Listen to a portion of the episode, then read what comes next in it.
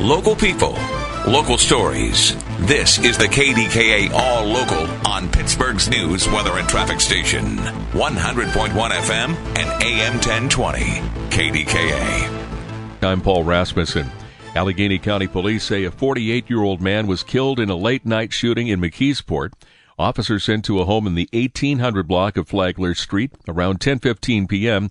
found Reginald Hall inside the residence. He'd been shot several times and was rushed to a hospital and died a short time later. County police have arrested 53-year-old Jeffrey Robinson, who is now at the Allegheny County Jail. An internal investigation is underway after a Peters Township police officer used a racial slur during a domestic incident this week.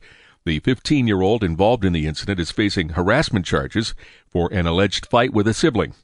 The Peters police chief is handling the incident as a personnel matter and says using the slur is unacceptable, inappropriate, and not condoned by the department.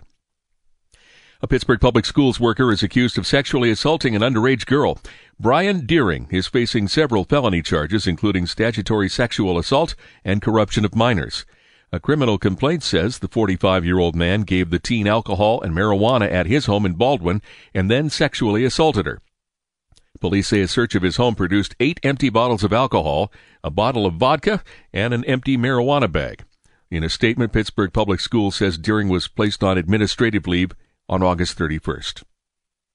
Fans at Acrisure Stadium may notice changes at this weekend's Steelers home opener.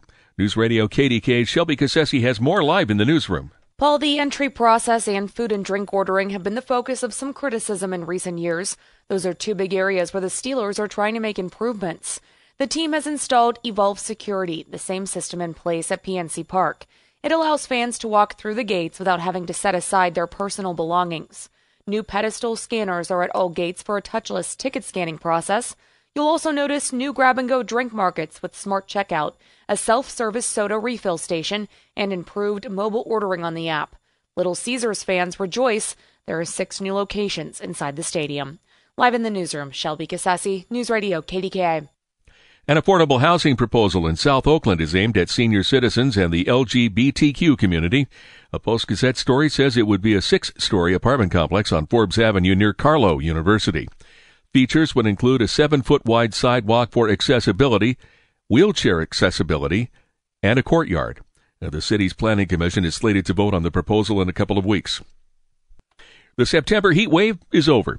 AccuWeather's Dean DeVore says the pattern is shifting to a series of showers and thunderstorms over the next 24 hours. Watch for the downpours and the gusty winds, and then humid overnight down to 64. Another couple of shower thunderstorm pops tomorrow as we stay in the mid upper 70s. He says we should also watch out for some localized flooding as the chance of rain will continue through the weekend.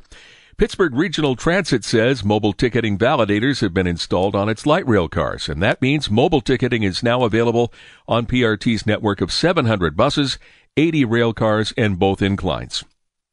PRT riders can buy tickets using the Ready to Ride app, available from Apple's App Store and Google Play.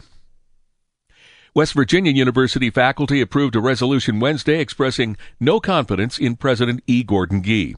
The university has a $45 million budget deficit, and in response, Gee's administration is planning to eliminate almost three dozen programs and 7% of the faculty. The resolution accuses Gee of poor planning, faulty decision making, and financial mismanagement.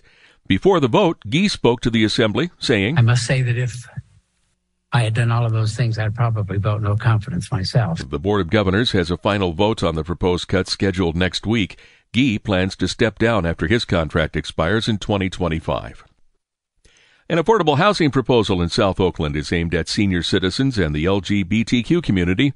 A Post Gazette story says it would be a six story apartment complex on Forbes Avenue near Carlow University. Features would include a seven foot wide sidewalk for accessibility, wheelchair accessibility in the building, and a courtyard. The city's planning commission is slated to vote on that proposal in two weeks. The second alligator spotted in the Kiski River last weekend is an escapee.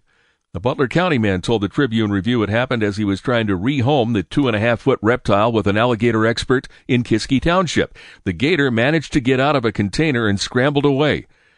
23 year old Austin Randall was looking for a foster home for the alligator because he's moving and will have to build a new enclosure for his pet. He's asking anyone who sees the gator to call 911. Bruce Springsteen and the E Street Band are postponing their September concerts while Springsteen gets treatment for peptic ulcer disease. A statement from the 73 year old rock icon says the band will reschedule postponed shows. Springsteen was scheduled to perform at PPG Paints Arena on Tuesday the 12th and Thursday the 14th.